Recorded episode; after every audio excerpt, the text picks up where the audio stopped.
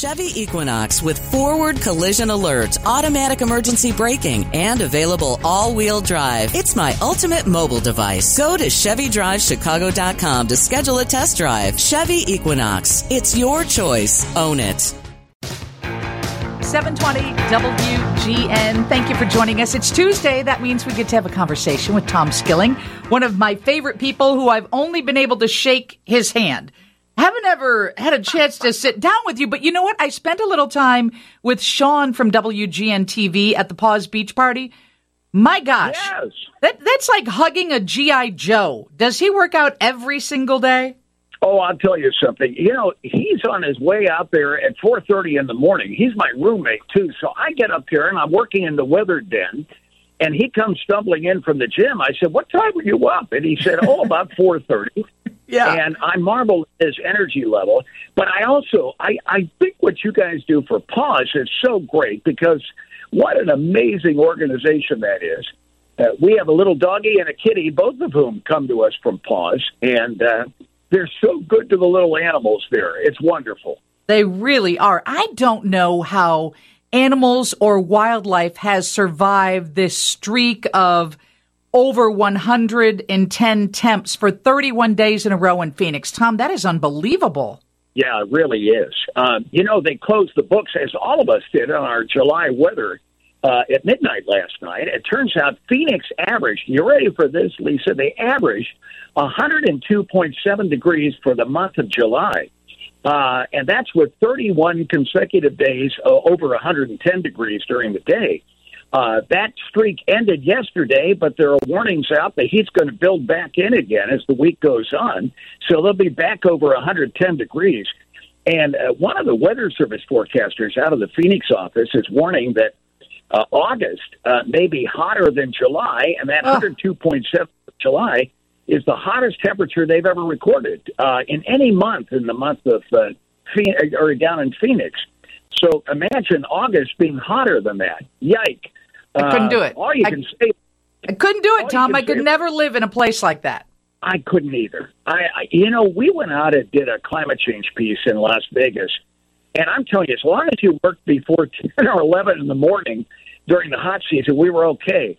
It was so hot. We stayed at a hotel and they had a swimming pool, and t- touching the railing on the swimming pool burned your hands. I, I honestly don't know um, how to handle that. All I can say is I hope their electrical grid doesn't go out because the reason they're able to survive that is air conditioning. And if that ever goes out, they're going to have some real issues down there. Yeah, absolutely. And I was surprised in your notes how wet this month has been because, you know, in parts of central and western Illinois, the farmers are still struggling, but Chicago has been getting Oh. hit with rain. No question. And boy, is that a uh, a living example of how disparate, disparate uh, the rainfall distribution is in summer. One area gets nailed and flooded. Now, remember a couple weeks ago we were talking about nine inches of rain in parts of the city, and yet you're right. I was talking to a farmer at the uh, Evanston Farmers Market. I was up. I went up to see the movie uh, Oppenheimer, and so I parked in the parking lot, and they had the uh, farmers market right nearby there in Evanston. And he was telling me how dry he is out in his area. And, and he was doing some field work the other day, and he said, "Boy, the dust that was being thrown up was something." But yeah, here in the city, uh, we wound up with over seven inches, twice normal at O'Hare. And Midway, where we've been taking weather observations and recording them since 1928, Frank Wachowski, the veteran National Weather Service observer there, was telling me that they're over 11 inches. They wound up with over 11 inches, which is an all-time July record for the month of, uh, or for July for Midway Airport down on the south side. So isn't that something? Some areas too dry, other areas just swimming. Uh, that's so typical of warm season around here. And, I feel like the rain that we've had comes down so furious and so fast that it really hasn't interrupted a lot of parties or barbecues or you know any any of that type of stuff. It seems like it's come fast and furious and moved on. Yeah, you're absolutely right. We've had rain on almost half of the July days, uh, which is pretty amazing, but it hits in sharp uh, in, and rather distinct intervals, and, and they're not very long lived. So you're absolutely right. I mean, we've been able to carry on. You know, it's amazing though, Lisa. You hear about this incredible heat, and yeah, we had some 90 degree days. Our temperature wound up uh, exactly normal for July, uh, but we've not had this really extreme heat coupled with humidity that just goes on and on and on, and as happens in some summers summers around here. So we've been pretty lucky in that respect. So, Tom, is it, all that rain? That's why our mold numbers and our weed numbers are up, or yeah, that's that doesn't help. Uh, you know, mold spores proliferate in a moist environment, and we've had that. That's for sure. Uh, and we're going to get humid again as the week goes on. We're kind of in a moderately humid phase right now. I mean, there's humidity out there, but uh, the humidity will grow again as we go through the week. And then this weekend, there's a wave that's going to come along Saturday night, Sunday, Monday, in that time frame, and that could bring us a pretty good round of showers and thunderstorms. Um, it looks like we're going to keep this wetter than normal cycle that we've seen in the city, at least, in parts of the Chicago area, going uh, as we go into August here. August is historically our second warmest and our second wettest month. Only May is wetter, and uh, or has been historically. So um, looks like we've got a wet pattern shaping up, and uh, with that, you can presume there'll be some humidity. Yep, here we go. Hey, Tom Skilling is with us. We're going to get the current temps and a check on traffic with Mary Van De Velde. We'll come back. I have to know what you think of Oppenheimer and um, and what gas prices have to do with heat, or the other way around. Why heat impacts gas prices. But first, what's going on, Mary? 720 WGN. Our beloved meteorologist in town, Tom Skilling from WGN TV, is with us. It's brought to you by Permaseal Basement Systems. So, what did you think of Oppenheimer? I thought it was uh, very interesting.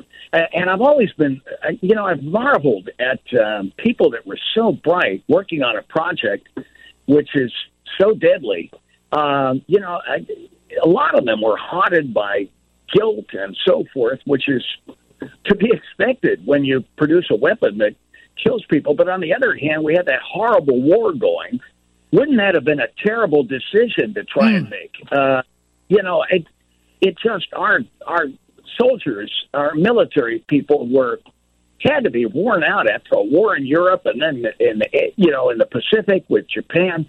Um, it, it was terrible, but this, you know this group that came together, they were an interesting crowd, weren't they? Uh, how did you like the movie, Lisa? What did you think of it? I loved it, but I didn't know all the womanizing and all the martini drinking yeah. and all that was. I was like, yeah. wow, I thought they were a big group of nerds. I didn't know they were getting all busy with all the other vices.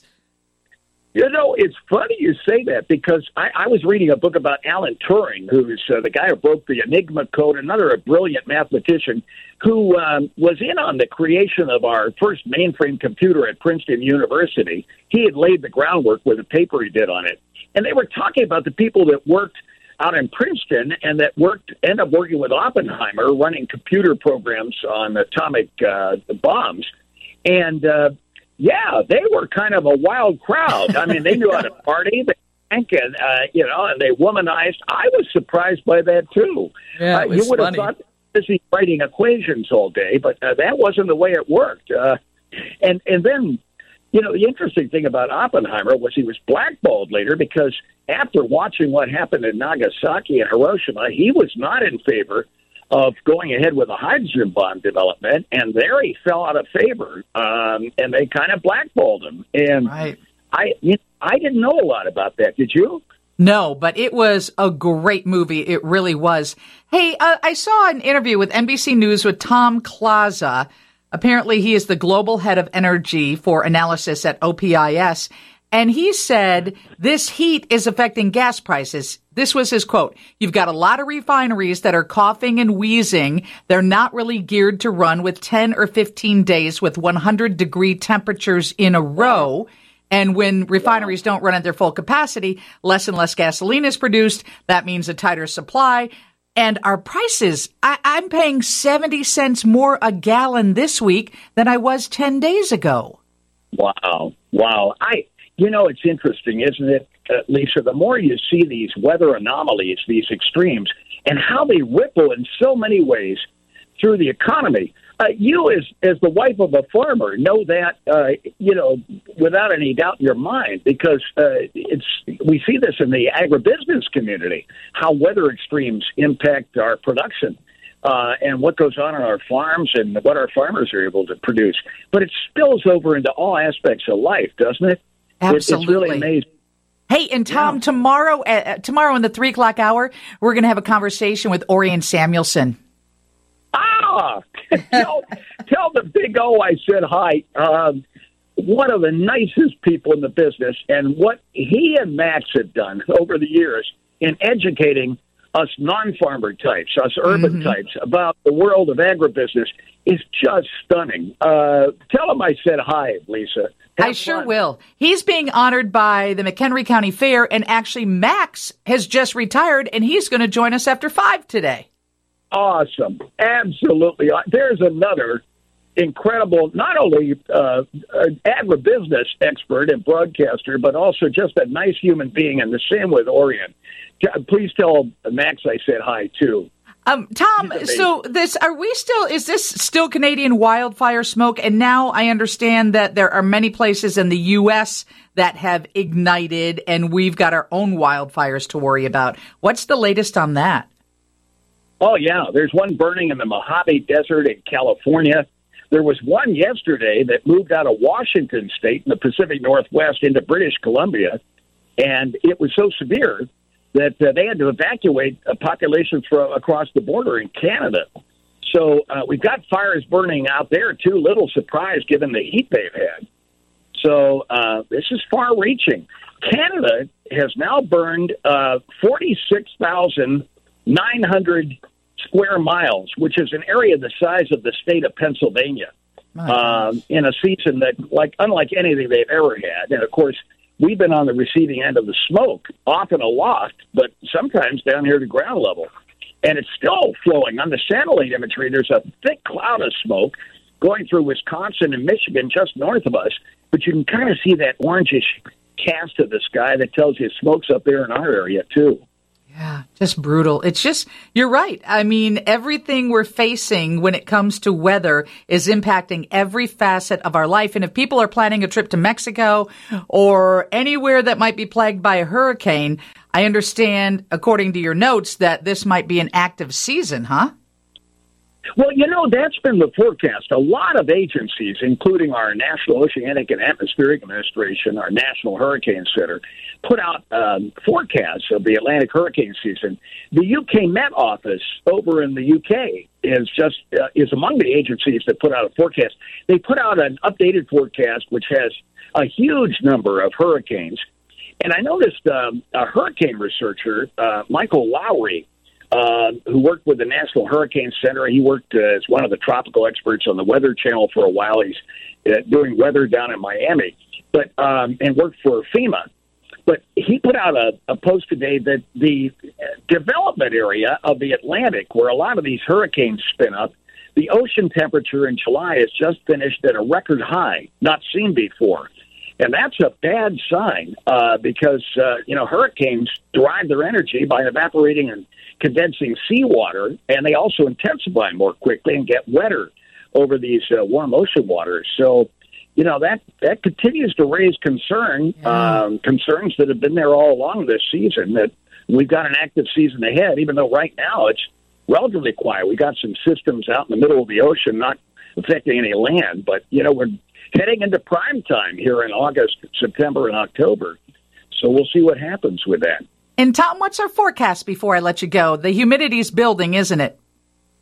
Yeah, it's coming back. Kind of moderate now. We'll have a mix of sun and clouds uh, the rest of the evening and also tomorrow that might pop and isolate a thunderstorm. Same thing as we look ahead to Thursday.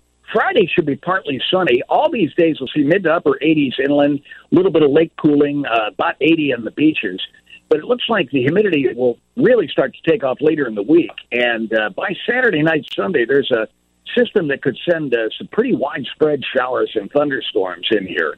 So that uh, leads to a the expectation of a wetter than normal pattern uh, kind of reestablishing itself. So we'll see how that goes. Always wonderful to talk to you. Have a great day, Tom. Lisa, great talking to you. You too, and say hi to Orion and Max for me. Absolutely, I will. The news is next from the Northwestern Medicine Newsroom. Chicago, Chicago.